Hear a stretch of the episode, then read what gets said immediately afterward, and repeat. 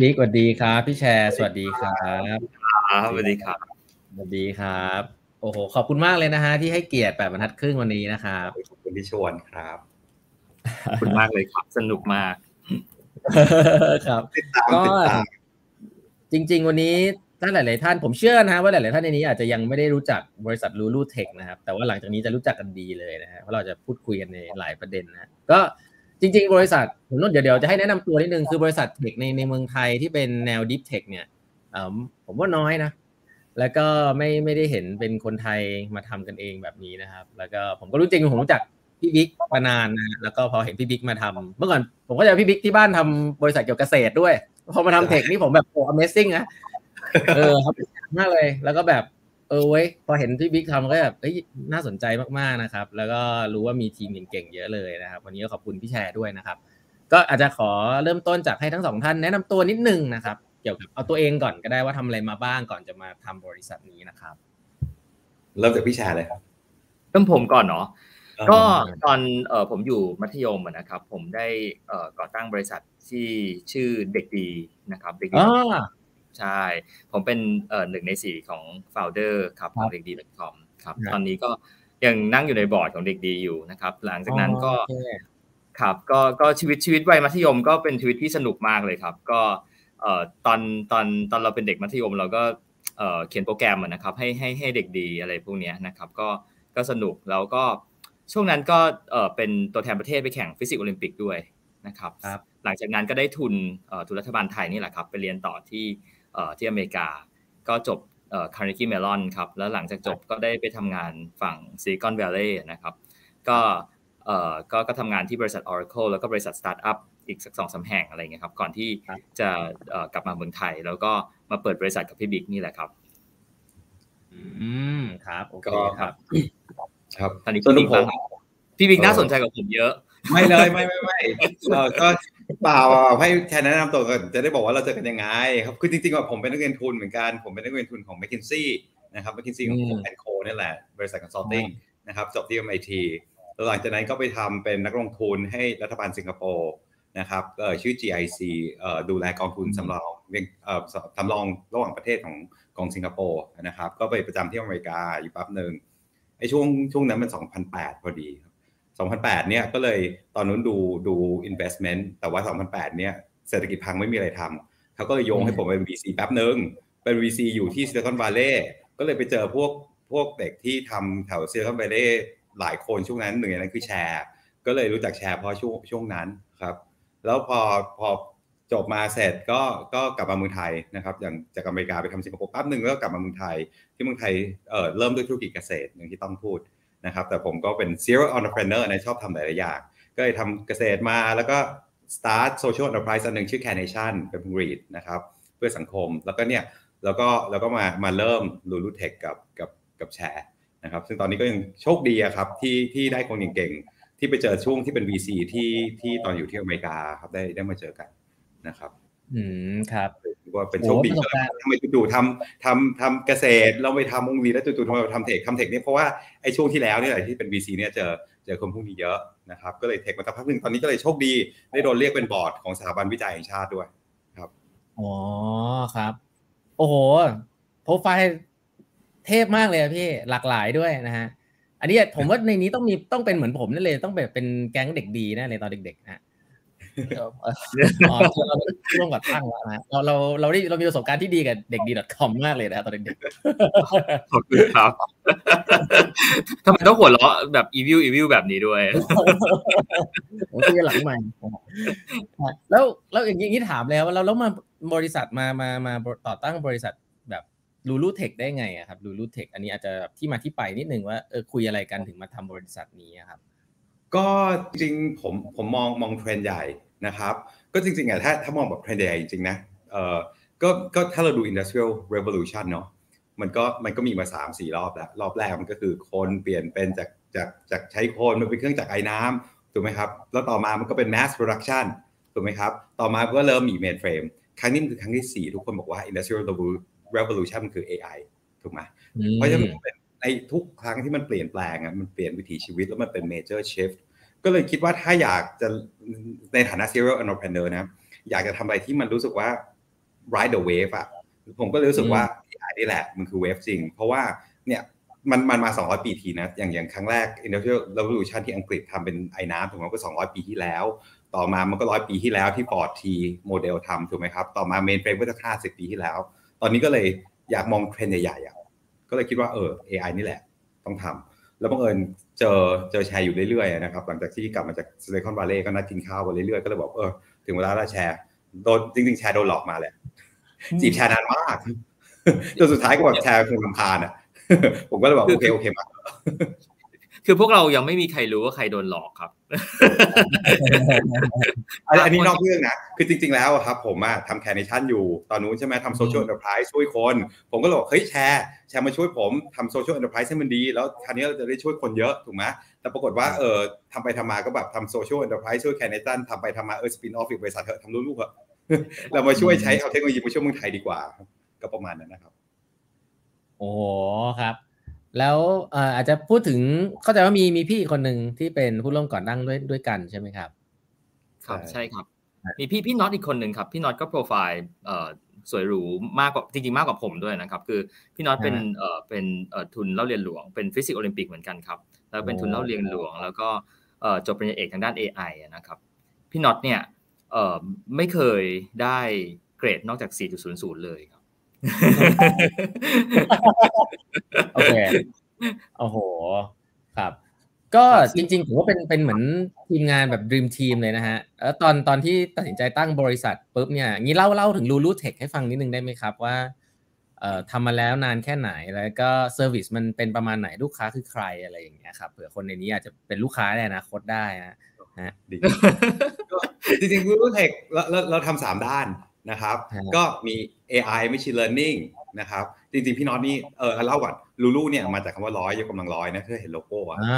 เพราะไปดึงพี่น็อตมาจาก Google เขาทำแบบ Machine Learning ที่ Google มาเป็น 10 ปีเลย เราก็เลยบอกเฮ้ยถ้าพี่น็อตมานะแบบสิบกำลังร้อยเอง Google ใช่ไหมเราก็เลยทำร้อยกำลังร้อยเลยมันก็เลย looloo มันหนึ่งร้อยร้อยหนึ่งศูนย์ศูนย์หนึ่งศูนย์ศูนย์ก็มาเป็นอย่างเงี้ยเราทำสามอย่าง AI Machine Learning Data Science Consulting แล้วก็ยังมี Design Thinking นะครับซึ่ง AI เข้าก่อนเข้าเข้าใจ AI ก่อนนะครับเดี๋ยวอธิบาย AI คือสมมุติเรา AI เนี่ยมันคือถ้าเรามี logic ซ้ำๆๆกันหลายๆอันเพื่อตัดสินใจอะไรสักอย่างนะครับ อันเนี้ยเหมือนเราอยากทำอะไรสักอย่างเราต้องใช้ logic เยอะถูกไหมเราต้องใช้ในการตัดสินใจ ทีนี้เราก็เลยสามารถใช้คอมพิวเตอร์มาช่วยสร้าง decision นั้นขึ้นมานะครับ ก็เหมือน machine learning มันคือเหมือนเครื่องจักรที่ดูข้อมูลเยอะๆแล้วทำไงให้มันมัน make decision ออกมาได้ เหมือน Grab ทำดีกว่า Grab เนี่ยในคนส่งอาหารเนี่ยถูกไหมครับ ถ้าเรากดเรียกปุ๊บอะ มันจะต้องมีอะไรสักอย่างหนึ่งที่ไปดูว่าจะ ping ให้ใครอะ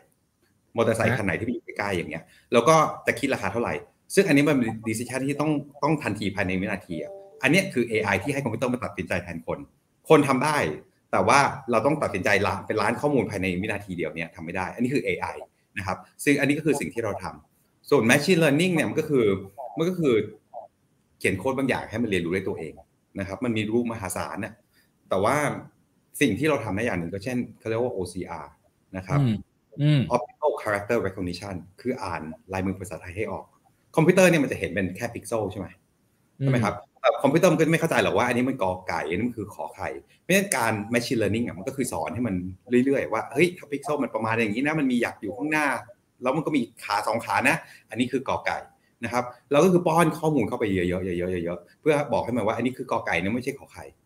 อันนี้คือเอ่ออันนี้คือสิ่งที่เราทำนะครับ มันก็คือการที่ให้คอมพิวเตอร์ไปทำอะไร make decision บางอย่าง โดยที่มันมีมันมันไม่ไม่มีรายไอไอข้อมูลอินพุตเข้าไปเยอะๆครับนะครับ อันนี้ก็คือสิ่งที่เราทำก็เลย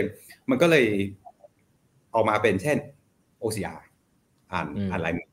นะครับแล้วก็อ่านลายมือภาษาไทยให้ออกอย่างเงี้ยนึกถึงฟอร์มทั่วไปอย่างเงี้ยฟอร์มที่เราจะต้องเขียนเยอะแยะเวลาสมัคร อันนี้ไม่ใช่ลูกค้านะสมมติเราสมัครบิ๊กซีหรือกรมสรรพากรที่ต้องเขียนฟอร์มอะไรเยอะแยะอย่างเงี้ย ทุกวันมันจะต้องมีคนมา key ข้อมูลอย่างเงี้ย เราก็ใช้คอมพิวเตอร์ถ่ายไปปุ๊บมันก็แปลงข้อมูลขึ้นมาเลยนะครับเพราะแต่ก่อนคอมพิวเตอร์มันจะเห็นแค่รูปมันไม่เข้าใจว่าไอ้นี่มันคืออะไรใช่ไหมครับแล้วก็แปลง process ทั้งหมดนะครับให้เออคุณถ่ายรูปปุ๊บมันขึ้นไปเลย แม้กระทั่งหรือว่าคุณส่งพัสดุพัสดุหรือว่าอะไรก็ตามอะคุณเขียนลงไปถูกไหมครับ คุณเอาไปให้ให้คนคนรับพัสดุเขาก็ต้องมานั่งพิมพ์เข้าเข้าคอมพิวเตอร์อยู่ดีว่าไอ้ไอ้นี่ที่อยู่มันคืออะไรใช่ไหมครับสิ่งพวกนี้ที่เราอัตโนมัติก็คือมันถ่ายรูปปุ๊บมันก็พิมพ์เป็นบาร์โค้ดออกมาได้เลยหรือมันก็รู้แล้วว่าที่นี่ไปที่ไหนนะครับหรือไม่ก็การฟังภาษามนุษย์นะครับพี่น็อตเนี่ยเชี่ยวชาญมากในด้านการฟังภาษาภาษามนุษย์ของที่ Google ทำมาก่อนเขาเป็นคนหนึ่งในคน develop Google Assistant ภาษาไทยถ้าถ้าคนหรือว่า Siri อะ Siri ของของ Apple ใช่ไหมครับ แต่ว่า Google มันคือ Google Assistant นะครับมันก็ทำยังไงให้ให้คอมพิวเตอร์เข้าใจภาษามนุษย์ นะครับก็ automate call center ที่ไม่ต้องใช้คนพูดอะไรอย่างนี้นะครับแล้วแต่ที่ทำเยอะจริงๆอะคือคือ personalization นะครับ AI มาช่วยยังไง เวลาคุณเดินเข้าเว็บหนึ่งเว็บอะมันจะต้องดูแล้วว่าเว็บเนี้ยใครจะต้องดูอะไรเห็นอะไร หรือถ้าคุณซื้อของที่หนึ่งของที่สองมันจะต้องมีอะไรมาคู่นะครับหรือแม้กระทั่งคุณเดินเข้าห้าง คุณจะต้องทำโปรโมชั่นอันนี้คู่กับอันนี้นะครับมันเป็น decision ที่คนทำได้ ถูกไหมแต่ว่าถ้ามันมีเป็นล้านข้อมูลอย่างเงี้ยมันทำไม่ได้ ซึ่ง personalization เป็นสิ่งที่ลูกค้ามาหาเราเยอะพอสมควร นะครับ หรือแม้กระทั่งการอ่านอย่างอ่านอ่านข้อมูลจำนวนมากกับอ่านไม่ทัน ก็เราก็สามารถใช้คอมพิวเตอร์เข้าไปอ่านปุ๊บสรุปออกมาทันทีนะครับ อันเนี้ยยกตัวอย่างของเมืองนอกแล้วกัน เมืองไทยบอกไม่ได้ว่าทำอะไรให้ใคร เมืองนอกเนี่ยอย่าง BlackRock ใช่ไหมครับ เวลามี annual report ออกมาเนี่ย analyst เขาอ่านไม่ทัน ถูกไหมเพราะหลายบริษัทมันออกมาทันที แล้วเขาจะต้อง make investment decision อะ อันนี้สิ่งที่รู้รู้ทำก็คือคล้ายๆกัน มันมีอะไรบางอย่างที่ออกมาเยอะๆพร้อม ๆ กัน แล้วต้องใช้ข้อมูลทันทีที่คนอ่านไม่ทัน ถ้าเราจะต้องใช้ให้ได้ความเร็วกว่าคนอื่นนะก็ใช้คอมพิวเตอร์เข้าไปอ่านเนาะอย่างก็ก็อันนี้ก็คือสิ่งที่เราทำอันนี้คือสิ่งแรกนะ AI machine learning นะครับ สิ่งที่ 2 คือ data science data science ก็คือการการดูข้อมูลนะข้อมูลเยอะๆ เอามาใช้เป็นประโยชน์ข้อมูลเป็นพันล้านข้อมูลนะเราจะแปลงมันเป็นยังไง คือ data visualization นะครับ สิ่งที่เราทำให้กับลูกค้า กับฝั่ง data science นะก็คืออย่าง inventory prediction บางทีลูกค้าเรามีร้านค้าหลายร้อยสาขาถูกไหมครับ จะสต็อกสินค้าไหนที่สาขาไหนถูกไหมครับสต็อกกี่ชิ้นว่าอะไรเราต้อง optimize ว่าเออเราต้องมีของขาย แต่สองพื้นที่มีจำกัดและสต็อกมาก คุณก็เสียเงินมากใช่ไหมครับ อันนี้คือสิ่งที่ลูกค้าให้เรามาเพื่อ optimize สต็อกตรงเนี้ยนะครับ ก็มันก็คือการทำให้ให้ให้เอาข้อมูลเป็นประโยชน์ แต่ว่าถ้าสมมติคุณไม่มีข้อมูลก็จะมีลูกค้าบางคนที่เฮ้ยมันยังไม่เคยเก็บมาก่อนนะทำยังไงอะคุณมีเป็นพันล้านข้อมูลเพราะฉะนั้นเราต้องวางแผนก่อนว่าเฮ้ยพันล้านข้อมูลไปแบบเยอะขนาดเนี้ยคุณจะเก็บยังไงเก็บไปเพื่ออะไรเก็บไปทำอะไร อันนี้แชร์จะเก่งมากแค่ทำที่ Oracle แชร์มี patent กับ Oracle ฝั่งนี้ด้วยนะครับโซนสุดท้ายคือ design thinking ที่ต้องเนี่ยเก่งมากใช่ไหมครับ จริงๆแล้วเนี่ยมันมันคือถ้าดูจริงๆอะมันมันเหมือนทำไมบริษัทเทคนะเรามี design thinking เพราะว่าจริง ๆ แล้วว่าดูไปอะ AI อะมันคือมันคือแค่การตอบสนองความต้องการของมนุษย์อะถูกไหมครับ ซึ่งโปรเจกต์มันเป็นโปรเจกต์ใหญ่และแพง Data Science ก็ตามนะครับ เพราะฉะนั้นการที่คุณจะสร้าง AI โปรเจกต์ไม่ใช่ทุกโปรเจกต์มันจะสำเร็จนะครับ ถ้าดูเมกอ่าน McKinsey Report เนี่ยเพิ่งอ่านมา McKinsey Report 2021 เนี่ยเขาบอกเลยบอกว่า 60%ของโปรเจกต์ที่ใช้ AI สำเร็จด้วย Design Thinking เออเพราะว่าอะไร เพราะคุณทำ AI โดยที่คุณไม่เข้าใจมนุษย์อะ คุณก็ไม่รู้ว่าเฮ้ยพนักงานเขาจะใช้ยังไง ลูกค้าคุณจะใช้ยังไงทำออกมาก็อาจจะไม่สำเร็จเพราะฉะนั้นเราก็เลยแบบเอาตรงนี้แหละเข้ามา in house เลยก็เลยมีน้องบอมนี่แหละ น้องบอมจบ D school เป็นรุ่นน้องของของของต้องใช่ไหม D D school ที่ Stanford เราก็เลยเอาเข้ามาอยู่ใน in house เพราะฉะนั้นโปรเจกต์ต่างๆที่เราจะรับอะส่วนใหญ่นะครับเราก็เข้าไปกับลูกค้าก่อนว่าเฮ้ยคุณต้องการอันนี้นะ แต่ว่าเราต้องการเข้าใจคุณจริง ๆ ตั้งแต่ทำ design thinking กับผู้บริหาร visioning ว่าเฮ้ยสิ่งนี้คือสิ่งที่คุณต้องการจริงๆนะครับ ไปทำ design thinking กับลูกน้องเขาด้วยว่าเฮ้ยพนักงานเนี่ยที่คุณทำเนี่ยไอ้สิ่งที่เรากำลังจะทำให้คุณเนี่ยมันคือสิ่งที่พนักงานคุณต้องการจริงๆ สุดท้ายคือไปทำ design thinking กับ customer ของคุณว่าว่าไอ้ process ทั้งหมดเนี่ยผู้บริหารเห็นด้วยนะ ลูกน้องเห็นด้วยนะ และมันเป็นสิ่ง value ของ customer คุณจริงๆ ก็สรุปง่ายๆคือทำสามอย่างนี้ครับเอ่อ AI machine learning data science แล้วก็ design thinking อ่านไปหน่อยโอเคอ๋อมีบอมช่วยด้วยโอ้เก่งมากโอ้บอมนี่เก่งสุดๆใช่ก็เลยมีน้องบอมนี่แหละ ก็เลยส่วนใหญ่เราทำรับโปรเจกต์มาเลยส่งบอมไปก่อนเป็นเป็นเป็นฐานฐานข้างหน้าฮะโอ้ตอนตอนแรกผมจะถามทั้งว่าสามท่านแบ่งงานกันยังไง แต่ตอนนี้อาจจะไม่ต้องถามแล้วเพราะว่าพี่บิ๊กน่าจะขายของเป็นหลัก คนอื่นไปคนอื่นไปใช่คือจริงๆแล้วอะผมเป็นคนที่ไม่ค่อยมีความรู้เรื่องไอทีเอาจริงๆดังนั้นเนี่ยหน้าที่ผมอย่างเดียวคืออย่างเงี้ยคุยกับต้องคุยกับลูกค้า แต่ว่าคือข้อดีนะ ข้อดีของของบริษัท looloo นะครับ คือโชคดีที่เอ้ยคือผมผมจะบอกเสมอว่าผมเป็นคนที่ไม่ค่อยฉลาดนะแต่ว่าคือขายอะไรอะสองคนข้างหลัง partner สองคนถ้ามีบอมอีกคนหนึ่งสองคนทำได้รับได้หมด คือพี่น้อยกับแชร์ชอบทำของยากคือขอให้มันเป็นของยากเถอะแล้วขอให้มันอะไรที่มันคนอื่นเขาไม่ยากๆอะเขาจะชอบทำก็เลยก็เลยโยนอะไรไปเขารับหมด ก็เลยขายไปอย่างเดียวเลยไม่ได้ทำอย่างอื่นเลยครับนี่นี่ยกตัวอย่างหน่อยได้ไหมครับ อาจจะแบบ เพราะว่าเพราะว่าผมว่าจริงบริษัทอย่างคือคือผมมาก็อยู่องค์กรใหญ่นะองค์กรใหญ่บางทีชอบไปใช้องค์กรใหญ่อะเออพวกแบบเเวนเดอร์เยอะแยะเลยเต็มหมดเลยนะฮะก็เขาก็จะบอกเขาก็ทำพวกนี้แหละ แต่ว่า work บ้างไม่ work บ้างอย่างเงี้ยเออทีนี้ของของเราอย่างเงี้ยผมผมเข้าใจว่าชอบโปรเจกต์ยากๆเนี่ยลองลองช่วยบอกหน่อยได้ไหมครับว่าเราแตกต่างกับบริษัทอื่น ๆ อย่างไรที่แบบว่าเห็นได้ชัดว่าแบบเฮ้ยเราโปรเจกต์ยากๆนี่คือแบบแบบไหนเรียกยากแบบไหนเรียกง่ายอะไรเงี้ยจะได้เข้าใจ ใช่เลย เออถ้าให้จะตอบนะครับ ว่าเอ้ยบริษัทเรามันแตกต่างจากบริษัทอื่นยังไง ก็คือ จริง ๆ เราเราเป็น tech house ที่เราโฟกัสทางด้านแบบ deep tech จริงๆครับ คือเมืองไทยเนี่ยมันมีแบบ tech house แบบเนี้ยน้อยมากนะครับเออซึ่งแบบมันมีผู้เชี่ยวชาญทางด้านเนี้ยแบบน้อยมากจริง ๆ เพื่อนเราโชคดีที่ผมไปเจอพี่บิ๊กใช่ไหมครับเออพี่บิ๊กก็จะบอกว่าโชคดีที่เจอผม แต่ว่าทั้งคู่เนี่ยจะบอกว่าเออโชคดีที่เจอพี่น็อตด้วย เพราะว่าพี่น็อตก็ ก็มีประสบการณ์ทางด้านทางด้าน AI แล้วก็ Deep Learning ที่ที่อยู่ที่ Google ที่พี่บิ๊กเล่าให้ฟังว่าแบบอยู่อยู่เป็น 10 ปีนะครับเอ่อส่วนตัวผมเนี่ยก็ที่ที่ที่ที่เล่าให้ฟังว่าอยู่อยู่อยู่ Oracle นะครับซึ่งก็ Oracle เนี่ยมันเป็นบริษัทที่เอ่อทำที่จริงมันทำหลายอย่างมากเลยแต่ตอนตอนที่ผมอยู่เนี่ยเอ่อ product ที่มันเอ่อเป็นเป็น flagship ของมันนะครับมันคือ database ซึ่งเอ่อแบบเอ่ออย่างอย่าง bank to bank หรืออะไรพวกนี้นะครับในในในอเมริกาเนี่ยก็คือใช้ Oracle หมด นะครับเราก็พูดกันถึงข้อมูลที่แบบมันมันมีขนาดแบบเป็นเพตาไบต์เป็นเพตาไบต์อะไรอย่างเงี้ยนะครับเออซึ่งซึ่งซึ่งซึ่งมันมันใหญ่มากเออเรากลับมาเมืองไทยเนี่ยเรารู้สึกว่าโอ้โหแบบข้อมูลที่เราบอกว่าแบบ Big Data Big Data ของเมืองไทยเนี่ยแบบแบบกระจอกไปเลย คือคือเอออย่างอย่างแบบเออแบบบริษัทละบริษัทใหญ่ๆของประเทศไทยอะไรเงี้ยครับบอกว่าเออเรามีพนักงานเออระดับแสนคนใช่ไหมครับ แต่แบบเออ แบบบริษัทใหญ่ ๆ ของของแบบจีนหรืออย่างเงี้ยนะครับ บอกว่ามีพนักงานแบบหลักล้านคนคือมันมันมันมันคนละสเกลเลยครับ แล้วมันก็มันก็เลยทำให้ให้เราแบบเออสนุกในแง่ที่ว่าเออแบบได้ได้ทำอะไรที่มัน challenging นะครับยิ่งยิ่งยิ่งโปรเจกต์ที่มันมีมี research เยอะๆนะครับประเทศไทยเนี่ยไม่ค่อยมีใครที่แบบอยากจะทำ research เท่าไหร่เออแล้ว research ส่วนใหญ่มันจะเป็น research ทางด้าน academic คือมีแต่ R มี research แต่ไม่มีฝั่งดี เรามีทั้ง R แล้วก็มีทั้ง D ก็คือมีทั้ง Research แล้วก็มี Development ด้วยนะครับ คือเราทำให้มันเป็น Product ได้จากจากพวกแบบ Research อะไรพวกเนี้ยนะครับเอ่อแต่ถ้าจะถามผมบอกว่าแบบเฮ้ยแบบเราแตกต่างอะไรจริง ๆ เนี่ยผมขอขอขอถอยกลับมานิดนึงแล้วบอกว่าเออจริง ๆ ที่เราแตกต่างจริงคือคือคือคนนะครับคือคนเนี่ยคนคนแบ่งออกเป็นสองสองอย่างนะครับ คือหนึ่งก็คือเอ่อทางฝั่งแบบพวกเราเองก็คือผู้บริหารเนี่ยเอ่อพี่บิ๊กแชร์แล้วก็พี่น็อตเนี่ยจริง ๆ แล้วเอ่อไม่จำเป็นต้องทำงาน คือคือเราเราเราทุกคนมีรายได้มีอะไรจาก business อื่นเอ่ยเอ่ยอะไรอย่างเงี้ยนะครับ แล้วก็เออแต่ว่าเราเลือกทำในสิ่งที่แบบเรารู้สึกว่ามันเรารักนะครับเรามี passion แล้วมันก็สนุกนะครับ เราไม่ได้แบบทำเพราะแบบอยากจะหาเงินอย่างเดียวหรือแบบเออแบบต้องต้องต้องต้องต้องเร่งหาเงินหรืออะไรอย่างเงี้ยนะครับ เราก็เลยเลือกโปรเจกต์ที่มันรู้สึกว่ามันมีความสนุกมันมี Impact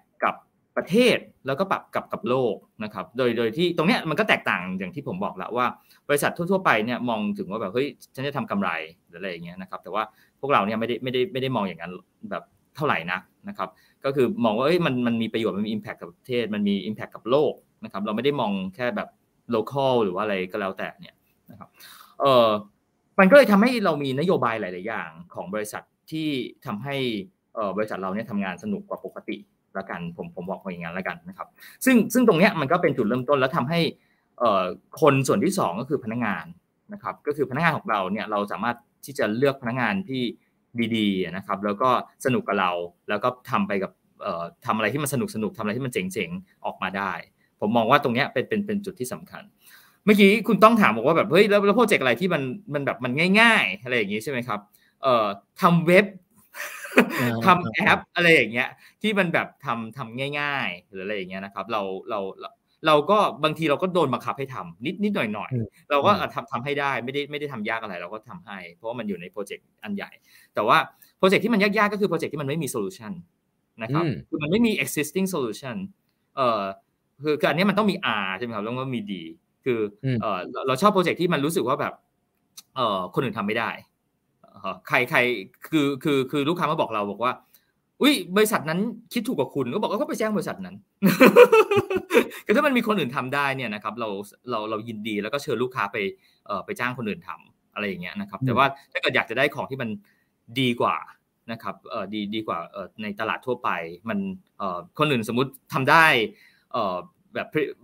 เอ่อ inventory prediction อะไรอย่างเงี้ยครับที่ที่เมื่อกี้พี่เอ่อได้ยกตัวอย่างนะครับเอ่อ สมมติแบบสามารถที่จะทำให้เอ่อมัน efficient ขึ้นสมมติ 10%เราบอกว่าก็ถ้าคุณแฮปปี้กับ 10%คุณก็โอเค ทั้งอินดัสทรีทำได้หมด แต่ถ้าคุณอยากจะได้ 40%เนี่ยคุณมาหาเราประมาณอย่างเงี้ยครับ นี่คือนี่คือสิ่งที่เราเราบอกว่ามันมันมันมันยากอะไรอย่างเงี้ยนะครับ อืมครับอ๋อชัดเจนเอ่อนี่ถามถามต่อกี้มีมีแตะไปแล้วเรื่องของนโยบายของแบบในในองค์กรครับคือคือผมเข้าใจว่าแต่ท่านก็ทำงานอยู่ต่างประเทศมาเอ่อ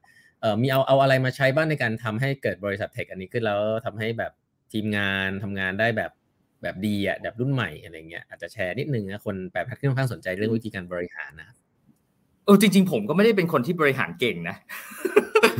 พูดตามตรง แต่ว่าผมผมมองอย่างนี้ครับคือคือพอเราเราทำงานในเอ่อเอ่อบริษัทเทคเอ่อระดับโลกมาเนี่ยนะครับมันมีอยู่สองสาอย่างที่ทำให้เรารู้สึกว่ามันมันมีความแตกต่างจาก บริษัทโลเคอลทั่ว ๆ ไปนะครับ อันแรกก็คือคือวิชั่นนะครับที่ที่อาจจะได้พูดไปส่วนหนึ่งแล้วว่า เราเนี่ยมองตลาดโลกนะครับ เรามองถึงการสร้างเทคโนโลยีที่ไม่เคยมีในโลกนี้มาก่อนนะครับเอ่อซึ่งซึ่งเอ่อแน่นอนบางครั้งเนี่ยเราเราเราพึ่ง academic บ้างอะไรอย่างเงี้ยนะครับว่า academic เนี่ยส่วนใหญ่ก็คือทำเฉพาะ R คือ research อย่างเดียวเลย แต่เราหยิบ R มาแล้วมา develop ให้มันเกิด product ที่ เออมันมีแอปพลิเคชันที่มันมันมันจริงได้ แล้วเราเราเรา accelerate ตรงนั้นให้มันแบบมันมันเร็วหรืออะไรอย่างเงี้ยนะครับ โดยที่เรามีคนที่เออคือสมมติอยู่ดีเราบอก เอ้ยเออเออโปรแกรมเมอร์คนหนึ่งในประเทศไทยเนี่ยไปอ่าน paper อันหนึ่งอะไรอย่างเงี้ยครับคนส่วนใหญ่จะอ่านไม่รู้เรื่อง แต่คนของเราเนี่ยอ่านรู้เรื่อง เพราะว่าเราเราเรามองถึง cutting edge เทคโนโลยีอะไรพวกนั้นนะครับ เราก็เลยต้องสามารถที่จะอ่าน paper ที่มันแบบ cutting edge อะไรพวกนั้นได้ได้รู้เรื่อง อย่างพอยกตัวอย่างอันนี้เนี่ยนะครับอย่างทีมพี่น็อตเนี่ยทีมทีมทีม deep tech ทีม AI เนี่ยนะครับเขามีเอ่อ seminar ทุกๆแบบสัปดาห์ถึงถึงสองสัปดาห์ เพื่อที่จะเอา paper มาคุยกันอะไรอย่างเงี้ยครับอืมเรามีบุ๊กคลับอะไรอย่างเงี้ยที่อ่านหนังสือแล้วก็มามามามามาคุยกันนี่อันนี้ในบริษัทนะครับ เพราะว่าเรามองถึงสิ่งที่มันอย่างที่บอกครับว่าว่าตลาดโลกนะครับ อันที่สองคือผมว่ามันมันคือคือ passion นะ นะครับการพอเราเราเราอยู่ในซิลิคอนแวลลย์มาเนี่ยนะครับเอ่อหลาย ๆ คนเนี่ยมองว่าแบบเอ่อประเทศอเมริกาอย่างเงี้ยนะครับเป็นเป็น land of opportunity อยู่แล้วนะครับแต่ว่าตรงแบบ Silicon Valley เนี่ยมันเหมือนมันเป็น prime spot ของ land of opportunity เลย เพราะว่าเอ่อคนสามารถที่แบบเป็นเป็นโปรแกรมเมอร์ต๊อกต๋อยคนหนึ่งแล้วอยู่ดีแบบปีต่อไปกลายเป็นแบบ billionaire ขึ้นมาอะไรอย่างเงี้ยถูกไหมครับเพราะมันมีสตาร์ทอัพที่มันเกิดขึ้นเกิดอะไรขึ้นอย่างนั้นได้ อย่างอย่างยกตัวอย่างอย่าง YouTube อะไรอย่างเงี้ย founder ก็กลายเป็นแบบ billionaire แบบ over a few months หรืออะไรอย่างเงี้ยนะครับคราวนี้เอ่อผมมองว่าตรงเนี้ยเอ่อมันทำให้คนเอ่อมีมี passion ในการที่ที่จะทำงานนะครับมันเพราะมันสามารถที่จะพลิกชีวิตของตัวเองนะแล้วก็ของคนทั้งโลกได้นะครับเอ่อเทคโนโลยีที่เราผลิตเนี่ยหรือเทคโนโลยีของคนที่ผ่านบริษัทแบบระดับโลกมาเนี่ยมันมันมันมันพลิกชีวิตของคนทั้งโลกได้ อย่างอย่างเราก็เชื่อว่าอย่าง AI อย่างเงี้ยครับมันจะทำให้ ชีวิตคนเนี่ยมันเปลี่ยนไปหลาย ๆ อย่างนะครับแน่นอนหลาย ๆ อาชีพก็อาจจะต้องต้องต้องหายไป แล้วเราก็อาจจะต้องแบบรีสกิลไปไปทำอย่างอื่นหรืออะไรอย่างเงี้ยนะครับมันมันจะเปลี่ยนไประดับระดับอย่างนั้นเลยนะครับ ส่วนที่สามที่ที่ที่ผมว่าเออมันมันมันมันมันมันมันเจ๋งก็คือว่าคือคือคือคือ capability หรือความสามารถนะครับเมื่อกี้บอกว่า vision ใช่ไหมครับ แล้วก็ passion แล้วเรามี vision แล้วเรามี passion แล้วแต่เออ เสาที่สามที่มันจำเป็นต้องมีก็คือ capability คือเฮ้ยเราทำได้จริงนะไม่ใช่แบบเออน้ำท่วมทุ่งผักบุ้งโหรงเหรงหรืออะไรอย่างเงี้ยอย่างอย่างอย่างที่คุณต้องพูดตอนแรกก็คือแบบชอบชอบชอบชอบสัมภาษณ์คนที่มันทำงานจริงถูกไหมไม่ใช่คนที่แบบ อยู่ดีก็พูดพูดพูดพูดพูดพูดพูดเออบางทีเราเห็นเออสตาร์ทอัพในหลาย ๆ ที่อะไรอย่างเงี้ยที่แบบว่าเออแบบเขาทำไมเขาให้สัมภาษณ์ทุกวันอะบางทีเราก็งงนะเขาเขาไปให้สัมภาษณ์ที่นู่นที่นี่ทุกทุกวันเลยอะแล้วเขาเวลาไหนทำงานอะ เราก็เรางงเหมือนกันอะไรอย่างเงี้ยครับ คือฝั่งฝั่งเราเราก็เราก็สนใจทางด้านเอ่อ capability นะครับว่าสิ่งที่เรา promise กับโลก หรือเรา promise กับลูกค้าของเราเนี่ย มันจะต้องเป็นสิ่งที่เรามีโอกาส คือคงไม่ได้ทำได้ทันทีร้อยเปอร์เซ็นแต่ว่าเรามีโอกาสที่ดีมากๆเอ่อที่จะทำได้อะไรอย่างเงี้ยครับ เพราะว่าเราเราเรามีคนนะครับที่ที่ที่มีความสามารถทางด้านพวกนี้ครับ ครับ อันนี้พูดนี้แตะเรื่องคนหน่อยได้ไหมครับว่าตอนนี้ คนในคนในบริษัทอย่าง looloo Tech เนี่ยครับมีมีคนประเภทไหนบ้างเอ่อตำแหน่งไหนบ้างอะไรอย่างเงี้ยครับ แล้วก็วิธีการเลือกคนซะหน่อยว่าเออดูดูจากเรื่องอะไรนอกจาก skill และ attitude ต้องเป็นยังไงบ้างอะไรอย่างเงี้ยครับ คือจริง ๆ อันนี้ขอพูดนิดนึงคือสมชานิดนึงคือโชคโชคดีนะที่เพิ่มเริ่มมาจาก social enterprise ก่อนนะวิเชื่อใน law of attraction นะ เพราะฉะนั้นคนที่ลูลูอะวิว่าโชคดีมากคือเป็นคนดีถูกไหมครับเพราะว่า AI จริงๆแล้วอะ โปรเจกต์มันสามารถทำให้ทำในสิ่งที่ไม่ดีได้เยอะถูกไหมครับซึ่งซึ่งมันเป็นประเด็นที่ที่มาบางทีเราเห็นแล้วเราก็แบบเออมันแย่นะคือทำไปแล้วมันก็ไม่ได้ดีขนาดนั้น ซึ่งเราก็ไม่ได้ทำนะครับเพราะฉะนั้นจริงๆแล้วข้างล่างนะนอกจาก capability คนเก่งอะไรพวกนี้คือสิ่งสำคัญที่สุดคือคนดีพี่ว่านั้นเราต้องมีความเป็นไทยในการทำงานนะเราเป็นบริษัทเราอยากไปสู้ระดับโลกแต่สุดท้ายคือ ผมว่าสำคัญที่สุดเลย เลือกตรงเนี้ยดูยังไงว่าเป็นคนดีก็ก็ ก็ก็ทำทำโซเชียลทำอะไรพวกส่วนใหญ่เวลาผมสัมภาษณ์คนนะผมดูก่อนว่า มันต้องเป็นคนดีอะข้อหนึ่งสำคัญสุดก็ก็ยังดีที่มันมี social enterprise มันเป็นคอมาก่อนตอนเริ่มต้น ข้อสองคือข้อสองคืออะไรความเก่งความเก่งนี้เราดึงมายังไง ผมก็เชื่อใน law of attraction อีกคือเพิ่งลองไปเป็นอ่านว่าจริงๆแล้วว่าคนสำคัญที่สุดคือพนักงานคนแรกของบริษัทรู้ไหมอืมเพราะว่าพนักงานคนแรกขยันนะ ที่เหลือนะคือมันเป็น culture ทั้งหมดขยันหมดเลย แล้วพนักงานคนแรกก็จะดึงคนที่สองที่เก่งเข้ามาด้วยเก่งและดีนะ แล้วพอเริ่มตรงเก่งและดีขึ้นมาเนี่ย ก็เลยผมก็เลยรู้สึกว่าบริษัทผมเลยโชคดีมากเลย เป็นบริษัทที่เอาตรงๆนักเรียนทุนก็เยอะนะก็เราสามคนก็นักเรียนทุนหมดเลยแล้วผมรู้สึกว่านักเรียนทุนเนี่ยคือต้องมีมีความรู้สึกที่อยากอยากให้อะไรกับประเทศสักอย่างหนึ่งถูกไหมครับพอคนพวกนี้มาเริ่มรวมตัวกัน แล้วโปรเจกต์ทุกวันเนี่ยซึ่งซึ่งคนที่ อ่าบอกว่าเรื่องมากไม่ได้นะแต่ว่าก็เรื่องมากจริงๆอะคือพี่น็อตเป็นคนที่ที่เลือกโปรเจกต์เยอะที่สุดเลย ซึ่งเพราะตอนนี้ดีเทคใช่ไหมทุกคนต้องการอะไรสักอย่างดีเทคก็เข้ามาบริษัทเราเยอะแยะแต่พี่น็อตจะเป็นคนตัดเลยว่าเฮ้ยอันนี้หนึ่งเฮ้ยมันไม่ได้ทำประโยชน์ให้ใครเฮ้ยสองอันนี้มันสร้างอิมแพคจริงหรือเปล่าไม่งั้นคือมันเหมือนคนดีมารวมตัวกัน แล้วก็ได้สร้างอิมแพคจริงๆอะเพราะโปรเจกต์ที่ไม่ดีไม่มีอิมแพคคือพี่น็อตก็ตัดทิ้งหมดเลย ก็ประมาณนั้นนะที่พี่ว่าวิธีเลือกคนนะก็คือเอาคนดีเข้ามาก่อน แล้วเอาคนดีพวกนี้ไปดึงเพื่อนที่ดีๆเข้ามา นะครับ แล้วก็โชคดีก็เลยได้คนเก่งและดีเข้ามา แต่แชร์อาจจะมองอย่างอื่นด้วยเออผมผมเห็นด้วยแต่ว่าพี่บิ๊กไม่ได้ตอบคำถามคุณต้องคุณต้องเขาถามบอกว่าแบบมันมีมันมีคนทำงานทางฝ่ายไหนบ้างอะไรอย่างงี้ว่ามีฝ่ายไหนบ้างก็รอให้แชร์ตอบเอออ๋อให้แชร์ตอบเหรอก็ก็มีพี่บิ๊กครับพี่บิ๊กก็พี่บิ๊กก็ก็ก็ก็เป็นเอ่อฝั่งฝั่งฝั่งทางด้าน front end นะครับ คือหมายถึงว่าเออ ไปไปเจอลูกค้าไปเก็บ requirement ลูกค้าอะไรครับพี่บิ๊กก็จะทำงานกับบอม แล้วก็ทำงานกับฝั่งเอ่อ PM นะครับเอ่อ PM คือ Project Manager นะครับเสร็จปุ๊บเราก็มีเอ่อทีมดีไซน์นะครับเพราะเราเราก็เชื่อว่าเอ่อ text ที่เป็นแบบ text อย่างเดียวเนี่ยมันมันใช้ไม่ได้ เราต้องเราต้องมีความสวยงาม เราต้องมีความใช้ง่าย เราต้องเข้าถึง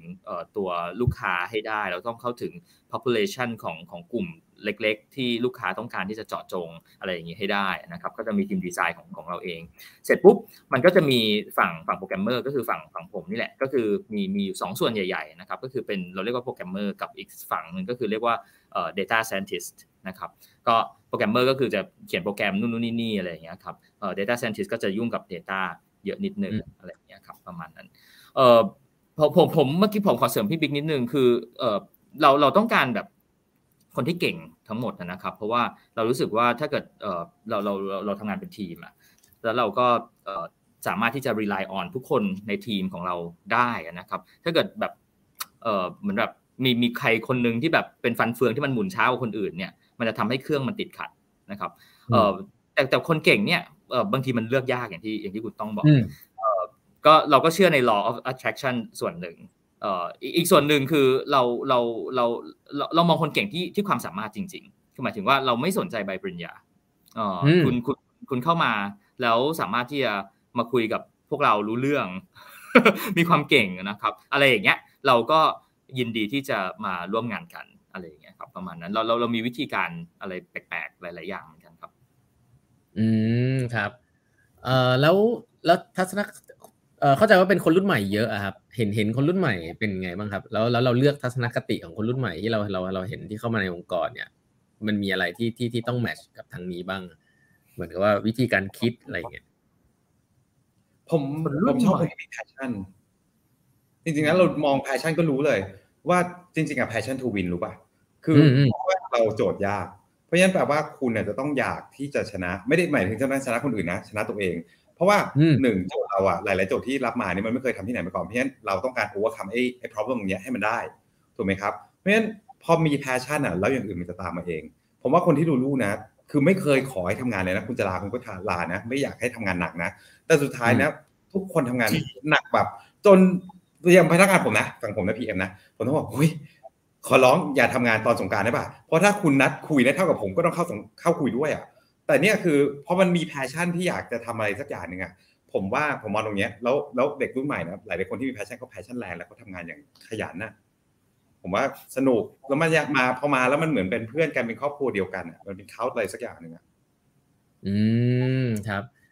อันนี้อยากจะรู้ด้วยแชร์ว่าไงไม่เมื่อกี้เมื่อกี้คุณพ่อบอกว่าแบบเด็กเด็กรุ่นใหม่แล้วผมก็มองว่าผมก็อาจจะเป็นรุ่นใหม่ก็ได้นะผมก็เลยไม่ได้รู้สึกว่ามีความเอ่อแบบแตกต่างอะไรกับ ตัวเองคือคือผมก็อาจจะอินดี้อะไรอย่างเงี้ยก่อน แต่ว่าแต่ว่าจริงๆก็หายากหายาก คือคือคนที่จะมีแบบเนี้ย มันคือจริงๆกับคนสมัคร looloo พอสมควรแต่มันก็ไม่ใช่ว่าทุกคนจะเข้ามาแล้วมันจะฟิตกับกับกับกับองค์กรเราใช่ไหมครับเพราะฉะนั้นก็สิ่งที่มองอย่างเงี้ยมองสัมภาษณ์อะพยายามหา passion ในเด็กอะคือไม่งั้นถ้าคุณไม่มี passion to win นะผมว่าคือเรียนเก่งให้ตาย ถ้าคุณไม่มี passion ก็ ก็จบอะเพราะคุณสุดท้ายคุณก็จะเบื่อนะคุณก็จะเบื่อคุณก็จะแบบเอ๊ะมาทำไมอะไรที่นี่มันทำงานกันหนักจังหรืออะไรอย่างเงี้ย หรือแต่จริงๆหนักนี่ไม่เคยไม่เคย ไม่เคยให้ลูกน้องทำงานหนักนะแต่ว่าผมว่าเขาสนุกอะพออยู่ด้วยกันสนุกสนุกแล้วนึกออกป่าว่าแบบเหมือนเราเรียนเรียนตอนเรียนเรียนใช่ป่ะเหมือนแบบเฮ้ยเราไปกำเหมือนกำลังจะสอบอะแล้วมันมันสนุกอะพี่พี่บิ๊กอะพูดซะคนอื่นเขาตกใจ แชร์ขอยกตัวอย่างอีกอีกอันหนึ่งดีกว่า เหมือนเหมือนเราเล่นกีฬาแล้วกันครับ เราเราไปเล่นฟุตบอลอย่างเงี้ย เออเราต้องจ่ายเงินเพื่อที่ไปเช่าสนามนะครับหลังๆเนี่ยใช่ป่ะเราเราโตแล้วเราต้องจ่ายเงินที่ไปเช่าสนามเรายังยินดีที่จะจ่ายเงินเลย แล้วเราก็ยินดีที่จะลงแรงไปเพื่อที่จะแบบเหนื่อยอะ เพื่อที่จะไปเล่นฟุตบอล เนี่ยนี่คือนี่คือนี่คือ passion นี่คือสิ่งที่เราเลือกเองอะครับ แล้วเราก็ยินดีคือคือเล่นฟุตบอลเนี่ยเรายังต้องจ่ายเงินเลยอะแต่ถ้าเกิดเราสามารถหาอะไรที่เรามีแพชชั่นคือเราอยากจะทำนะแล้วได้เงินอีกอะ มันแบบมันเป็นอะไรที่พิเศษสุดนะครับ อืมแซวว่านะครับ อันนี้อยากให้แชร์นิดนึงในเชิงของเอ่อเดี๋ยวเรากลับมาคุยเรื่องคนนะ แต่ว่าอยากรู้ว่าเออทำงานกับองค์กรไทยแล้วเป็นไงบ้างอะ น่าจะเจออะไรแบบแปลกๆเยอะนะ เจอเคยเจอแบบอะไรแบบคิดว่าความเข้าใจผิดขององค์กรไทยเกี่ยวกับเวลามาทำงานเกี่ยวกับด้าน AI หรือเทคคืออะไรเวลาเขามา engage กับเรา คือส่วนตัวผมนะ คนไม่เข้าใจเยอะ แล้ว vision ไม่เคลียร์ statement แบบอยากได้อย่างหนึ่งถึงเวลาเปลี่ยน สุดท้ายอะคือก่อนหน้านั้นผมเลยต้องเอาบอมเข้ามา เพราะว่าอะไรทำ visioning กับผู้บริหารให้หมดก่อนว่าไอ้สิ่งที่คุณต้องการนะ คือทำอย่างนี้นะ เอา Lego Serious Play เอาทุกคนมานั่ง CEO CTO CFO ทุกคนมานั่งกันหมด แล้วเรา visioning กันเราทำ Lego Serious Play แล้วเราสรุปกันนะว่าอันนี้คือ vision ของคุณ เพราะไม่งั้นนะ คือองค์กรไทยผมเข้าใจบางทีมันเริ่มมาจากคือองค์กรไทยอะเริ่มจากคนหนึ่งคนใน family ที่เก่งมาก gut feeling เก่งมาก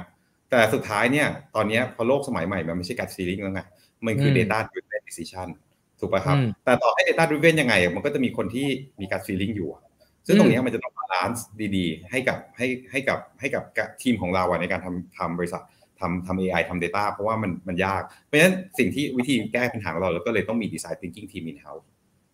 Visioning สำคัญมาก ต้อง align ผู้บริหารมิฉะนั้นนะทำไปกลางทางวิเปลี่ยนเพราะพ่อให้เปลี่ยน หรือว่าเพราะคนนี้ให้เปลี่ยนหรืออย่างนั้นนะมันมันจะมีอย่างเงี้ยเพราะฉะนั้นคือตอนนี้เอาทุกคนมานั่งก่อนรวมกัน visioning อันนี้คือวิธีที่ทำงานกับบริษัทไทยนะเพราะส่วนใหญ่โปรเจกต์ AI มันจะเป็นโปรเจกต์หลักของบริษัท เราเป็นโปรเจกต์ที่ทุกคนอะลงมายำความคิดเห็นด้วยจริง ๆอะครับ เออ ซึ่งซึ่งพอมีคนมายุ่งเยอะๆก็ไม่ค่อยดีนะพี่ แล้วแล้วพี่ทำไงอะก็นี่แหละ ถึงต้องเอาบอมเข้าไปก่อนเอโคเซสจริงๆอะวิชั่นนิ่งกับผู้บริหารนี่สำคัญมากเลยนะ แต่ว่าผมว่าผมว่ามันเป็นอะไรที่ AI อะคุณลงทุนไปแล้วคุณสลับกลางคันอะไม่ได้ เราก็เคยเจอลูกค้าแบบวิมันจะเปลี่ยนกลางคันอะซึ่งอันนี้เหนื่อยมาก คือคือสมมุตินะ สมมุติเราทำททำเว็บอีคอมเมิร์ซทำออกแบบทุกอย่างเสร็จแล้วอะแล้วเราก็ทำไปจนเสร็จเอ๊ะผู้บริหารอยากเปลี่ยนบางอย่างอะตั้งแต่โลโก้หรืออะไรเงี้ยที่มันดูเป็นโลโก้เปลี่ยนตีมมันเปลี่ยน เปลี่ยนเล็กๆน้อยมันเหมือนจะเล็กจริงๆคือมันยิ่งใหญ่นะสำหรับการที่ข้างหลังเราเตรียมมาแล้วอะมาเปลี่ยนข้างหลังไม่ไม่แต่อันนั้น อันนั้นยังไม่ตลกสุดนะ เปลี่ยน target user ครับ คือแบบแบบเรามีมีมีแต่ว่า ก็ก็ก็สนุกดีครับก็เป็น challenge challenging project อะไรอย่างเงี้ยครับผมก็เลยผมก็เลยมันก็เลยเหมือนแปลกนะทำไมเอ่อดีไซน์ทิงกิ้งเป็นคอของเทคโนโลยีบริษัทเทคเทคนะ แต่ผมว่ามันจริง ๆ เลยเพ ราะสุดท้ายนะคือไอ้อย่างเงี้ยไอ้ shift target shift audience shift อะไรอย่างเงี้ยมันต้องเห็นมันตั้งแต่ก่อนสร้างหมดเลย understanding ผมว่าสำคัญที่สุดของ AI project คุณต้องเข้าใจกับผู้บริหารคุณต้องการอะไร พนักงานคุณต้องการอะไร และคนที่ต้องใช้แอปนั้นจริงๆอะคือลูกค้าคุณต้องการอะไร อันนี้สำคัญมาก ซึ่งบางทีอะคนไทยอะไม่ไม่ไม่ได้ว่าคนไทยนะแต่ ผมว่าต่างชาติก็คงเป็นแหละ ก็คงไม่เข้าใจจริง ๆอะแล้วถึงเวลากลางคันอะจะเริ่มเปลี่ยน ก็เลยตรงนี้สำคัญมากครับ มีอะไรอยากแนะนำองค์กรไทยบ้างครับ ถ้าเกิดว่าอยากจะทำโปรเจกต์เกี่ยวกับ AI แน่นอนอะหาคนไม่ค่อยได้อยู่แล้ว แล้วอยากจะ engage คนข้างนอกแบบรูลูอย่างเงี้ยเขาควรจะคิดอะไรมาก่อนโอ้คิดอะไรมาก่อนดีล่ะเขาควรจะต้องตอบคำถามอะไรให้ได้ก่อน หรือว่าเราเราเราจะถามอะไรเขาแล้วเขาควรจะเตรียมมาตอบ คือ ผมว่ามันมีมันมีมันมีหลายส่วนมากเหมือนกันนะครับ เพราะว่าครับเอ่อส่วนส่วนแรกก่อนแล้วกันครับ ส่วนแรกก่อนแล้วกัน คือเอ่อก่อนที่จะเป็น AI เนี่ย มันจะต้องมีการมี Data ก่อน มี Data ใช่ ก็คือเพราะฉะนั้นมันมันจะต้องเริ่มจากการทำเอ่อสิ่งที่สิ่งที่เป็น buzzword ที่เขาชอบพูดกันก็คือ digital transformation นะครับคือถ้าเกิดคุณยังเป็นกระดาษเออเอออยู่เนี่ย มันมันอาจจะ เอ่อมันอาจจะห่างไกลกับการทำแบบ machine learning ระดับหนึ่งอะไรครับ แต่ว่าเราก็เราก็เราก็ยินดีที่จะช่วยนะครับเอ่ออย่างเช่นแบบอย่างอย่างที่พี่บิ๊กพูดถึง OCR อะไรเงี้ยบางทีต้องไปสแกนเอกสารก่อน เพื่อที่จะแบบทำให้มันอยู่ในรูปดิจิทัลฟอร์แมตอะไรอย่างนี้ก่อน เพื่อที่เราจะแบบเขียนโปรแกรมไปทำอะไรกับมันได้ เพราะฉะนั้นเอ่ออันแรกคือผมว่าเออมันมันมันมันมันต้องเตรียมความพร้อมในแง่ของขององค์กรนะครับเอ่อในในองค์กรด้วยเหมือนกัน คือไม่ใช่อยู่ดีแบบ โปรเจกต์ตึกแล้วแบบคนในองค์กรรู้สึกว่าแบบมันมันไม่ worth it มันมันมันมันไม่ใช่ มันมันไม่ถูกต้องนะครับเขาอยากจะกินบุญเก่าไปเรื่อยๆ โดยที่ไม่มีการเปลี่ยนแปลงอะไรอย่างเงี้ยโปรเจกต์มันจะมันจะเฟลนะครับแล้วแล้วนี่เป็นส่วนหนึ่งของการที่ที่เราเลือกลูกค้าเหมือนกันที่ว่าแบบเฮ้ยองค์กรคุณแบบข้ามครึขนาดเนี้ยคุณแน่ใจเหรอว่าเออแบบเออโปรเจกต์อย่างที่มัน cutting edge ขนาดเนี้ยมันจะ ไปแล้วไปรอด ถูกไหมครับ เพราะฉะนั้นอันแรกผมว่าต้องต้องถามตัวเองนิดนึงว่าแบบเอ้ยองค์กรเราพร้อมที่จะเอ่อแบบไปในแบบเทคโนโลยีปัจจุบันหรือเปล่า หรือว่าจริง ๆ แล้วองค์กรเราเนี่ยมันล้าหลังไป 20 ปีอะไรอย่างเงี้ยถ้าเกิดเราองค์กรเราล้าหลังไป 20 ปีเนี่ยเราเราทำให้มันปัจจุบันก่อนดีไหมก่อนที่เราจะไปเทคโนโลยีที่แบบแบบวินาทีที่แล้วอะไรอย่างเงี้ยทำให้มันแบบเป็นปีที่แล้วก่อนอะไรอย่างเงี้ยครับนี่คือนี่คือ นี่คือเอ่อข้อข้อหนึ่งนะครับเอ่อข้อสองก็คือว่าผมว่ามันต้องมี vision ที่มันชัดเจน vision เนี่ยมันควรจะเป็นอะไรที่เอ่อ long term พี่พี่วีพูดไปแล้วว่าแบบเออถ้า vision มันเปลี่ยนเนี่ย แล้วเปลี่ยนภายในแบบเดือนหนึ่งสองเดือนสามเดือนเนี่ยมันมันมันมันไม่รอดนะในในในยุคของของสิ่งที่มันเปลี่ยนแปลงเร็วขนาดเนี้ยนึกออกไหมครับ คือ เอ่อมันมันต้องมี vision ที่มันที่มัน long term นิดนึงเอ่อ business model จะต้องแบบ long term นะครับ long term นี่หมายถึงว่า อย่างน้อยก็ทำให้โปรเจกต์เสร็จอะอะไรอย่างเงี้ยนะครับเออโลกมันหมุนเร็วครับ ตอนนี้ถ้าเกิดเออมันมีเทคโนโลยีออกมาใหม่ใหม่ใหม่เร็วนะครับเออหลาย ๆ คนก็จะเออคิดตรงกันข้ามกับผมนะ ก็บอกว่าเอ้ยก็ต้อง agile เปลี่ยนได้ทุกสองสัปดาห์อะไรอย่างเงี้ยผมมองว่า เราเราควรจะพร้อมที่จะเปลี่ยนนะครับ แต่ว่าถ้าเกิดเรามีวิชั่นที่มันลองเทอมมากกว่ามันจะประหยัดทั้งเวลาทั้งคอสทั้งรีซอสต่างๆ ที่เออมันมันมันจะต้องลงไปแล้วก็แบบไปแก้อะไรอย่างเงี้ยครับเออผมผมชอบบอกน้องๆ บอกว่าสมมติว่าเราทำไปหนึ่งสองสามสี่ห้านะครับแล้วจะกลับมาเริ่มที่หนึ่งใหม่ มันมันมันยากกว่าที่จะเริ่มหนึ่งตั้งแต่แรกนะครับ เพราะว่าเอ่อของที่มันทำไปแล้วเนี่ย บางทีมัน ผู้บริหารเองก็มีความเสียดาย ว่าแบบเฮ้ยต้องกลับมาใช้อะไรเอออะไรอย่างเงี้ยเราเราจะโยนทิ้งมันก็แบบไม่ใช่ บางทีเราทำอะไรบางอย่างไปแล้วต้องไปแก้ไขนึกออกไหมครับเพราะเราเราเรา break something ไปแล้วเนี่ยมันมันไม่ใช่แบบอยู่ดี แก้วแก้วแตกแล้วอยู่ดีจะกลับมาเป็นแก้วอันเดิมได้ มันมัน costly มากกว่าหลายเท่านะครับเอ่อเพราะฉะนั้นอันที่ 2 ก็คือเนี่ยต้องต้องต้องมีวิชั่นที่มันลองเทอมนิดหนึ่งครับอันที่ 3 คือต้องต้องต้องเข้าใจครับว่าเอ่อ AI และเทคโนโลยีเนี่ยไม่ได้ทำได้ทุกอย่าง แล้วก็ไม่ใช่ทุกคนจะจะสำเร็จถ้าเกิดคุณอยากจะ cutting edge ขนาดนั้น คือการที่เราจะสามารถที่จะสร้าง competitive advantage ได้ระดับแบบเยอะๆเนี่ยนะครับ มันมีความเสี่ยงเสมอ แต่แต่แต่แต่มินิมัลความเสี่ยงยังไง ต้องต้องต้องถามพี่บิ๊กมินิมัลความเสี่ยงยังไง ใช้ลูลูไม่ใช่เราเราเราเราเรามินิมัลมันได้นะครับ แต่เราไม่สามารถอื่นมันได้ร้อยเปอร์เซ็นต์นะครับเพราะฉะนั้น เออมันจะต้องมีเออมีมีมีแผนสำรอง แล้วก็มันจะต้องมีเอ่อมีมีหลาย ๆ อย่างที่มันทำให้เอ่อทำให้โปรเจกต์พวกนี้มันมันมันมันสำเร็จได้นะครับ ก็ผมว่าผมว่าเนี่ยคือคือคือคือความรู้แล้วก็ความเสี่ยงมันมาด้วยกันนะครับ คือถ้ามีความรู้ปุ๊บจะเข้าใจความเสี่ยงนั่นเอง แล้วพอเข้าใจความเสี่ยงปุ๊บก็จะจะเข้าใจเองว่าอ๋อโอเค มันทำอะไรได้ทำอะไรไม่ได้อะไรอย่างเงี้ยครับประมาณนั้นแล้วจริงๆอะพอทำทำกับบริษัทไทยหลายที่นะ เขาจะคิดว่าเขาใหญ่ที่สุด มันมี infrastructure ที่ใหญ่ที่สุด หรือมันเป็นอะไรที่ที่มันที่สุดแล้วอะแล้วพอเป็น incumbent คู่แข่งเข้ามายาก ใช่ไหมครับ แต่มันก็จะมีหลายคนนะที่แบบ ที่เขาไม่ได้มองว่าจู่ๆนะ เดี๋ยวนี้เงินเงินมันมาง่าย แปลว่าเงินต่างชาติเนี่ยที่ดูอย่าง Grab ก็ขาดทุนเรื่อยๆแต่เงินเข้ามาเรื่อยๆ ทั้งที่คุณขาดทุนนะคุณก็ได้เงินไปเรื่อยๆ เพราะฉะนั้นมันมีบริษัทต่างชาติเยอะมากที่พร้อมจะมาขาดทุนกับคุณถูกไหมครับ เขาสามารถลงทุนในเมืองไทยได้นะสองสามพันล้านอะดูช้อปปี้ดูดูลาซาด้าสิ ก็ขาดทุนเท่าไหร่คุณเคยเป็นอีกคำบ้านคุณเคยคิดว่าเป็นอีกคำบ้านมาก่อนสุดท้ายอะไอ้คำว่าอีกคำบ้านนี่แหละ มันจะแพ้ปลาไวแล้วปลาไวสมัยนี้นะปลาพร้อมที่จะขาดทุนด้วยนะถ้าคุณเป็น listed company แต่คุณไม่เคยลงทุนเพราะคุณไม่กล้าลงทุน แล้วคุณก็คิดว่าเออคุณมีคำบ้านแล้วเนี่ยนะซึ่งอันนี้ผมจะเจอกับลูกค้าหลายคนที่รุ่นลูกอยากทำแต่รุ่นพ่อคิดว่าแพงเนี่ยถึงเวลา อันนี้เจอมากเจอเยอะมาก แล้วพ่อก็จะไม่เอาแต่ลูก เห็นแล้วก็ต้องทำแต่สุดท้ายอะบริษัทต่างชาติมากล้าลงทุน แล้วยอมเสียตังค์เลยนะ สุดท้าย บริษัทไอ้ AI เนี่ยมันคือ Data Data ใครมาก่อนได้ก่อน ถูกปะครับ แล้วมันก็มันก็คือ advantage อย่างยิ่ง ถ้าคุณยิ่งลงทุนช้านะ คุณตามเขาไม่ทัน ถูกไหมครับ เพราะฉะนั้นก็คือเนี่ยผมว่ามันมันเป็นความคิดอย่างหนึ่งที่อินคัมบันสมัยนี้อินคัมบันมันไม่ใช่ละถ้าคุณไม่ลงทุนตอนนี้นะ ต่างชาติมาลงทุนแล้วยอมขาดทุนมากกว่าคุณนะคราวนี้คุณไม่ทันละ ซึ่งอันนี้ผมเห็นกับพี่ในเมืองไทยเลยจริงจริงครับที่พี่พี่เปิดคุณเปิดให้ต่างชาติเข้า แล้วต่างชาติเงินพร้อมขาดทุน อันนี้แย่แล้วคุณไม่ทัน ซึ่งตอนนี้ผมก็เลยว่าบริษัทไทยเนี่ย ถ้าคุณยังไม่ตื่นตัวนะ คุณต้องคิดเลยนะว่า วันรุ่งขึ้นเนี่ยคุณกล้าขาดทุนเป็นพันล้านสู้ป่ะถูกไหมครับ อันนี้ต้องคิดนะครับจริงครับใช่ถ้าขอเสริมเสริมตรงนี้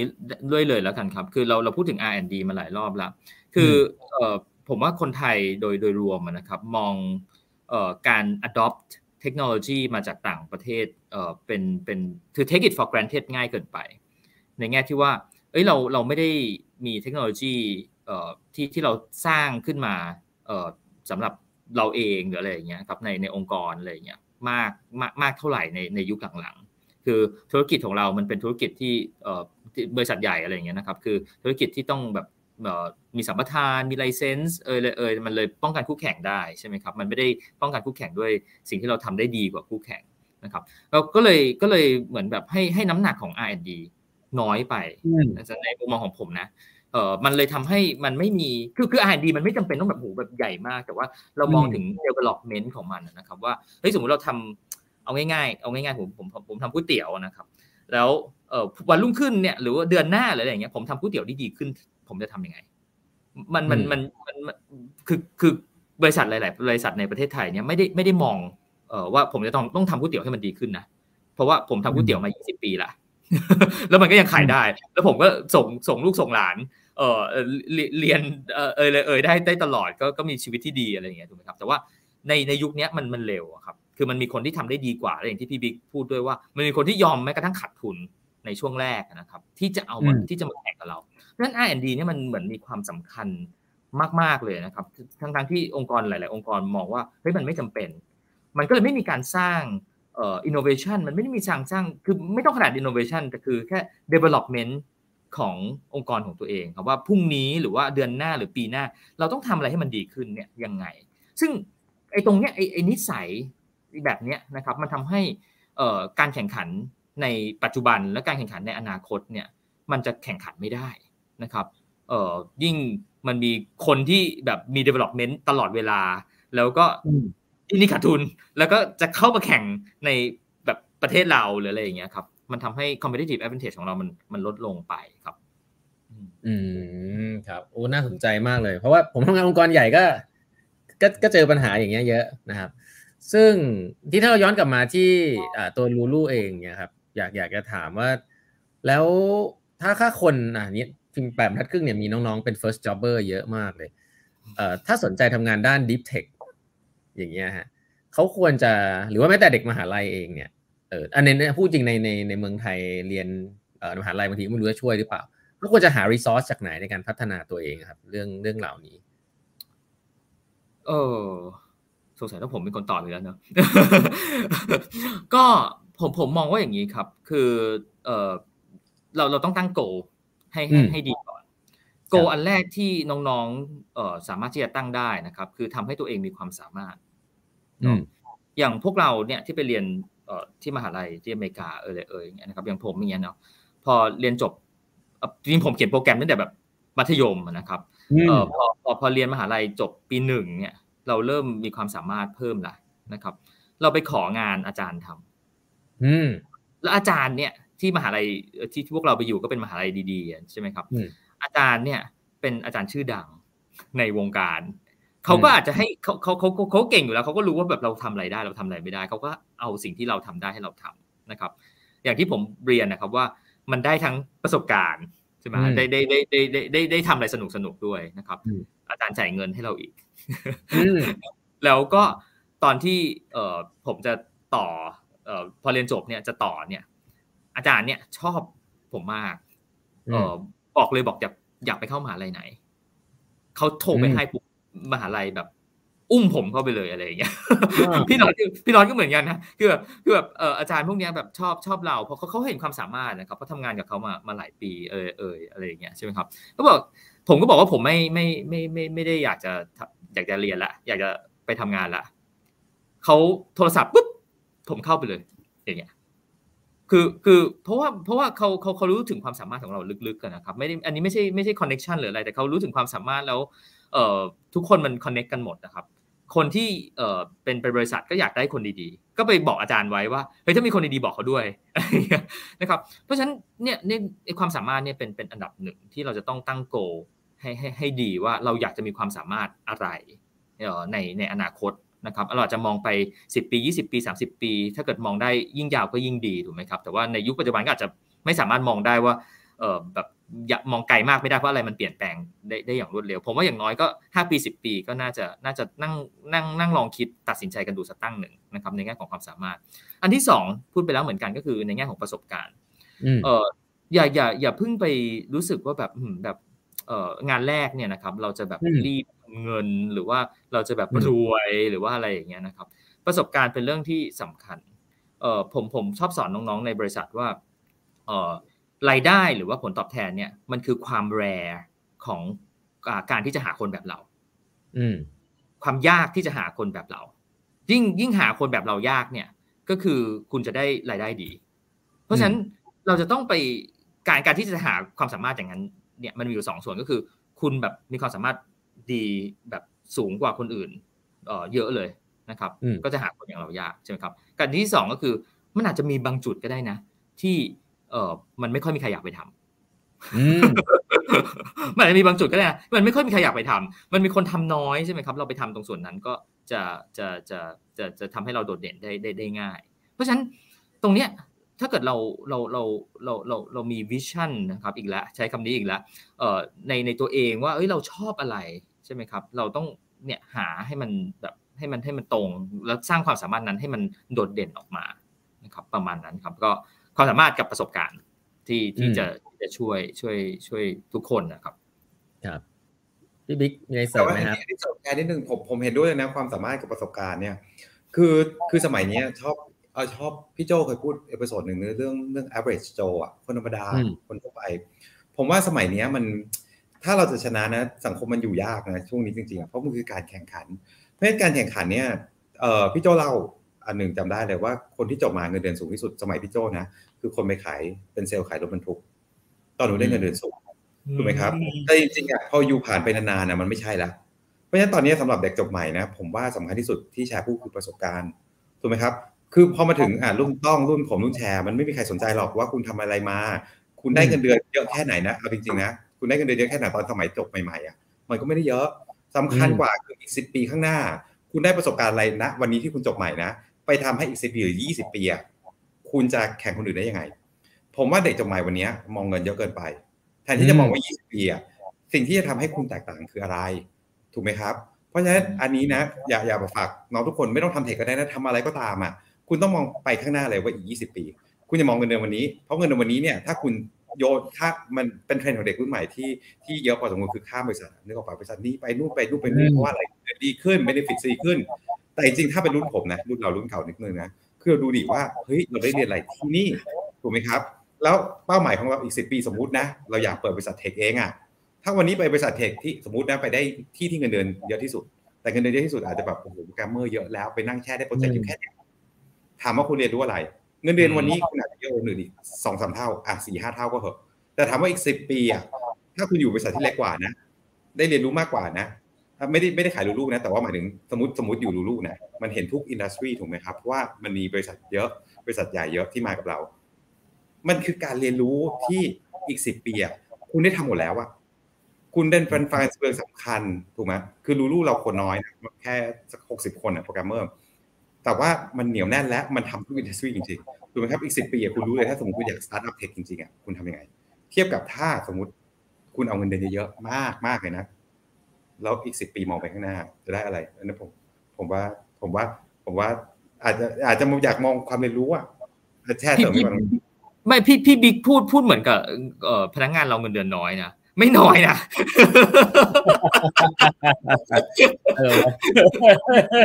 คือคือพนักงานเราเราเราเงินเดือน competitive นะ เดี๋ยวเดี๋ยวทุกเดี๋ยวน้องๆจะเข้าใจผิด แล้ว competitive แล้วก็ยังมี additional อ่า คือไม่ได้ว่าเออผู้ผิดผู้ผิด คือคือแม่ไม่ได้ว่ารู้แต่ผมหมายถึงว่าอยู่ตรงไหนอะอยากให้คุณมองการเรียนรู้สำคัญที่สุดเลย ใช่ใช่ใช่เด็กยิ่งยิ่งคุณต้องทำเยอะ ถูกไหมครับ อย่าอะไรอะ สวัสดิการมันดีจริงคุณพักผ่อนเยอะแต่ว่าผมว่ามันเสียดายมันไม่ได้เวลาพักผ่อนมันไม่ได้เวลาพักผ่อนอืมมันไม่ได้เวลาแบบไปแบบเนาะเนาะคือคือคือผมผมว่าพี่บิ๊กโฟกัสตรงที่แบบมีน้องบางคนที่บอกว่าโอ้ผมได้ประกันสุขภาพที่บริษัทนั้นดีกว่าที่นี่อะไรเงี้ยแล้วแบบเฮ้ยนี่คือแบบคุณคุณคุณอยากจะป่วยอยู่โรงพยาบาลเยอะหรอหรืออะไรอย่างเงี้ยแล้วแบบมันมันก็ไม่ได้ดีกว่าขนาดนั้นอะไรอย่างเงี้ยแบบเอออย่างเช่นแบบเออเอ่อ OPD อย่างที่น้องน้องน้องเคยมาพูดว่า OPD เอ่อของเราจ่ายผมจำไม่ได้แล้วเท่าไหร่สมมติว่าหนึ่งร้อยแล้วกันครับเอ่ออีกที่หนึ่งจ่ายหนึ่งร้อยห้าอย่างเงี้ยแล้วน้องก็เอาแบบแบบที่นั่นดีกว่านะอะไรเงี้ยเราเราก็แบบเราจะรู้สึกว่าแบบโอ้ยมันมันเรื่องขี้ประติ๋วอะครับ เอออืมอืมอืมอะไรอย่างเงี้ยครับ อืมโอ้ฟังแล้วคิดว่าน้องๆ ผมว่าโอ้นี่เราคุยไปคุยมาสามทุ่มแล้วนะฮะนี่สนุกสนานมากงี้ผมผมให้คำถามนี้คำถามสุดท้ายเป็นคำถามที่น่าจะ ที่พี่บิ๊กบอกว่าไม่ขายของพี่ต้องขายของหน่อยเพราะว่าผมคิดว่ามีน้องๆสนใจเยอะมาก เนี่ยมีน้องนี่ละเรียนคอมเอ็นละนั่นเนี่ยอยากทำงานรูลู่เงี้ยต้องต้องเป็นยังไงครับ ต้องเป็นคนยังไง แล้วก็อาจจะบอกไปเลยก็ได้ว่าสมัครยังไงใช่ใช่ใช่พูดมี internหรือว่ามี intern ไหมหรือว่าเป็นยังไง อืม ก็สมัครมาเลย เรามีตำแหน่งตั้งแต่เอ่อ business development อะไรอย่างเงี้ยครับ project manager programmer data scientist HR เราก็มีเราก็เป็นบริษัทธรรมดาอะไรอย่างเงี้ยครับ HR recruiter เออก็มีก็สมัครมาเลยครับ เราเราเรามองที่ความสามารถนะครับ อย่างที่บอกบอกอย่างชัดเจนเลย คือเราไม่สนใจใบปริญญาเลย เราไม่ดูด้วยจริงๆแล้วเออคือเออเรามีกฎข้อหนึ่งของ HR ก็คือห้ามดูใบปริญญาเออใช่ห้ามดูด้วย คือคุณจะต้องสามารถที่จะทดสอบ ความสามารถนะครับเอ่อของแคนดิเดตได้ด้วยตัวเราเอง โดยที่ไม่ได้ใช้ external source ในการที่จะเอ่อมามามามา infer ความสามารถของแคนดิเดตนะครับเพราะฉะนั้นเราก็จะแน่นอนมีมีแบบทดสอบอะไรบางอย่าง ที่จะทดสอบทุกๆคนที่เอ่อจะเข้ามาอะไรอย่างเงี้ยนะครับเอ่อที่บิ๊กบอกไปอีกอย่างหนึ่งก็คือเอ่อต้องมี passion นะอ๋อ passion to win นะครับเราชอบคนที่มี passion to win เอ่อวินหมายความว่าไง คุณไม่ได้มีความรู้วันนี้ คุณอาจจะไม่ได้วินวันนี้แต่วันหนึ่งคุณต้องมีความอดทนให้มันเพียงพอ จนกระทั่งมีความรู้มีความสามารถ แล้วก็เอ่อต้องเป็นที่หนึ่งในอะไรบางอย่างเอ่อให้ได้อะไรอย่างเงี้ยเนี่ยนี่คือคือ passion to win เราไม่มีใครอยากเป็นที่สองรองใครถูกไหมครับดังนั้นทุกคนจะต้องสามารถที่แบบรู้สึกว่าจะอยากเป็นที่หนึ่งอะไรอย่างเงี้ยเราเราเราชอบคนอย่างนั้นใช่ไหมใช่ไหมพี่บิงเนาะครับใช่ใช่ คือมันต้องผมผมว่านะคนเรามันต้องไม่แข่งกับใคร แข่งกับตัวเองนี่แหละพอแล้วตัวเองมาเพชรคือ be the best of yourself อะเพชรรู้รู้ชอบคนอย่างเงี้ยที่เอ้ยขยันแบบอย่างเงี้ยที่แชร์บอกอะคืออย่างน้อยทีมพี่น็อตนะจะต้องอ่าน journal คือเราคนที่ต้องการที่จะเป็น data scientist หรือคนที่เป็นโปรแกรมเมอร์ที่เก่งอะคุณต้องอ่าน journal อะไม่งั้นคุณจะรู้ได้ไงว่าโลกมันพัฒนาไปถึงไหนแล้วไอ้คนอย่างเงี้ยเราชอบถูกไหมครับเพราะว่าพัฒนาตัวเองเสมอ learn relearn unlearn อย่างเงี้ยที่ buzzword แต่ว่ามันเป็นสิ่งจริงๆ เพราะทุกวันนี้ดูสิผมทำเกษตรมาก่อน ยังต้องมาทำ tech เลย แต่ถ้าคุณเป็นโปรแกรมเมอร์อยู่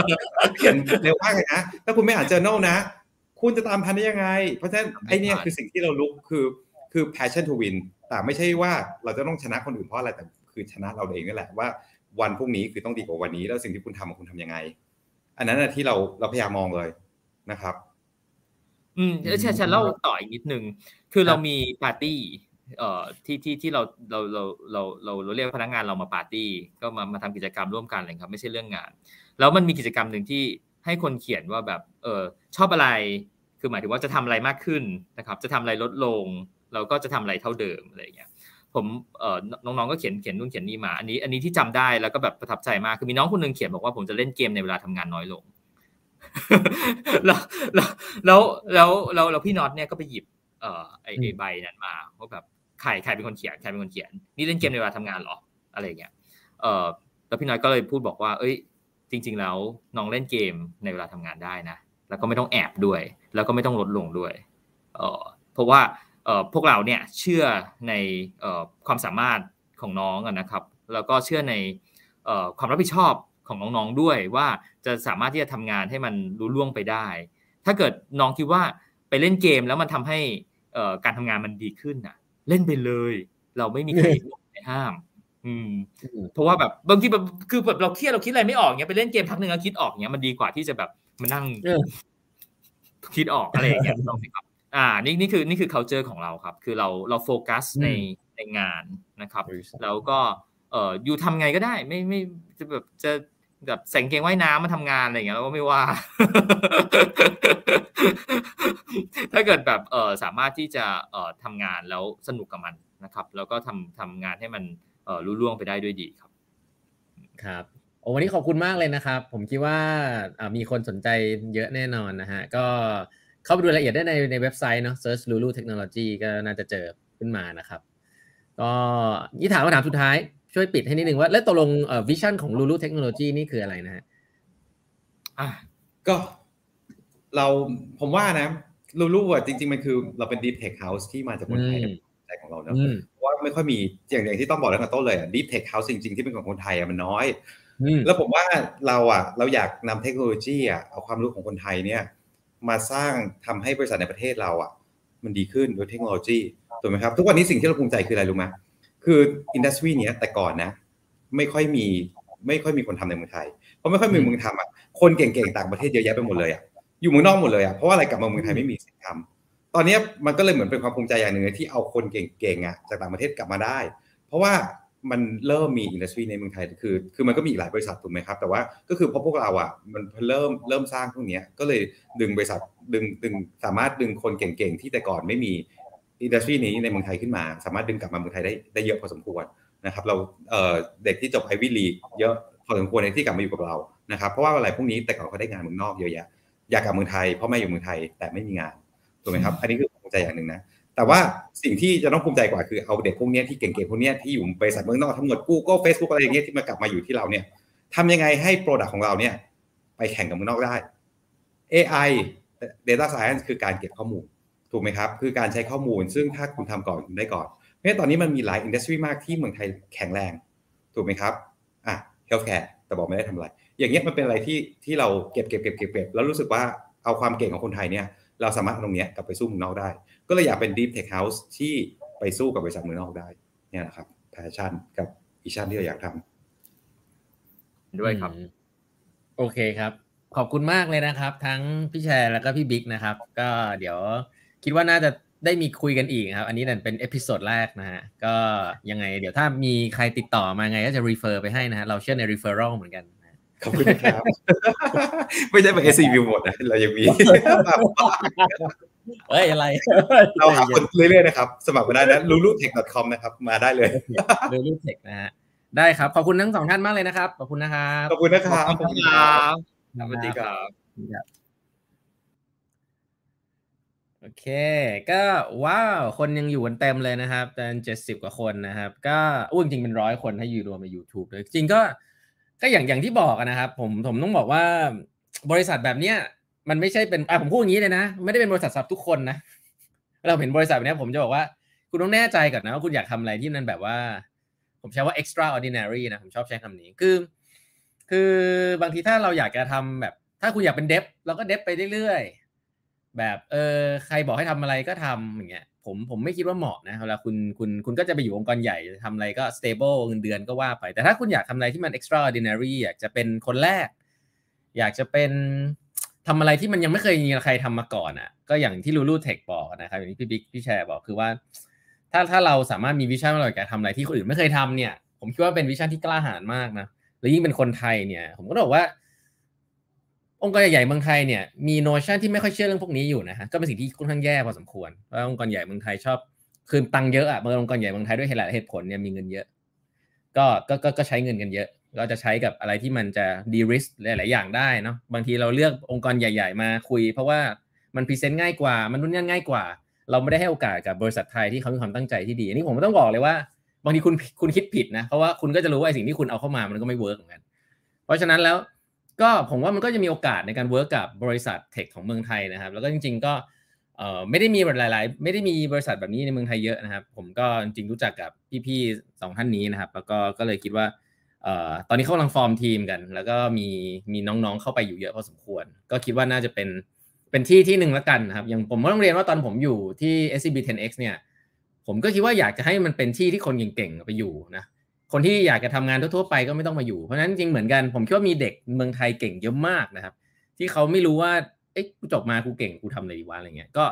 องค์กรใหญ่ ๆ องค์กรหลายที่ก็ก็ก็ควรจะเปิดโอกาสนะครับ หาที่หาระบบนิเวศที่ทำให้เขาเข้ามา แล้วก็รู้สึกว่าเออเขาเป็นส่วนหนึ่ง แล้วก็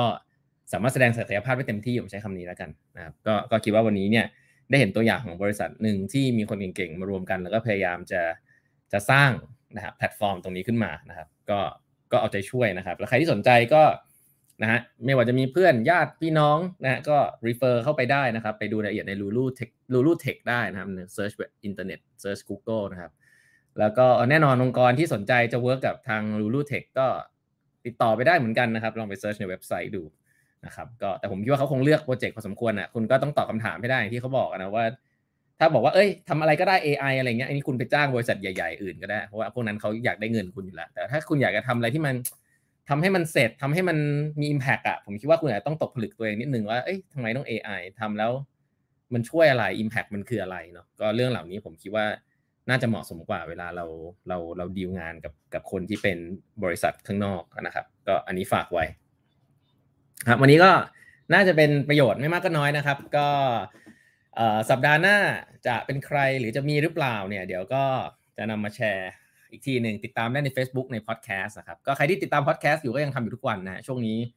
ช่วงนี้พูดถึงหนังสือชื่อว่า Moonshot นะขอแนะนำนิดหนึ่งก็เป็นหนังสือที่ CEO ของ Pfizer เขาเขียนในช่วงว่า 9 เดือนที่ผ่านมาตอนทำวัคซีนทำยังไง ก็สนุกดีนะครับหนังสืออาจจะโมโมเล็กน้อย แต่ว่าก็รายละเอียดเยอะดีนะครับก็ตอนนี้เล่าให้ฟัง อยู่ประมาณสักเศษหนึ่งส่วนสามเล่มละนะฮะก็ลองไปฟังกันได้นะครับหนังสือชื่อว่า Moonshot หรือว่า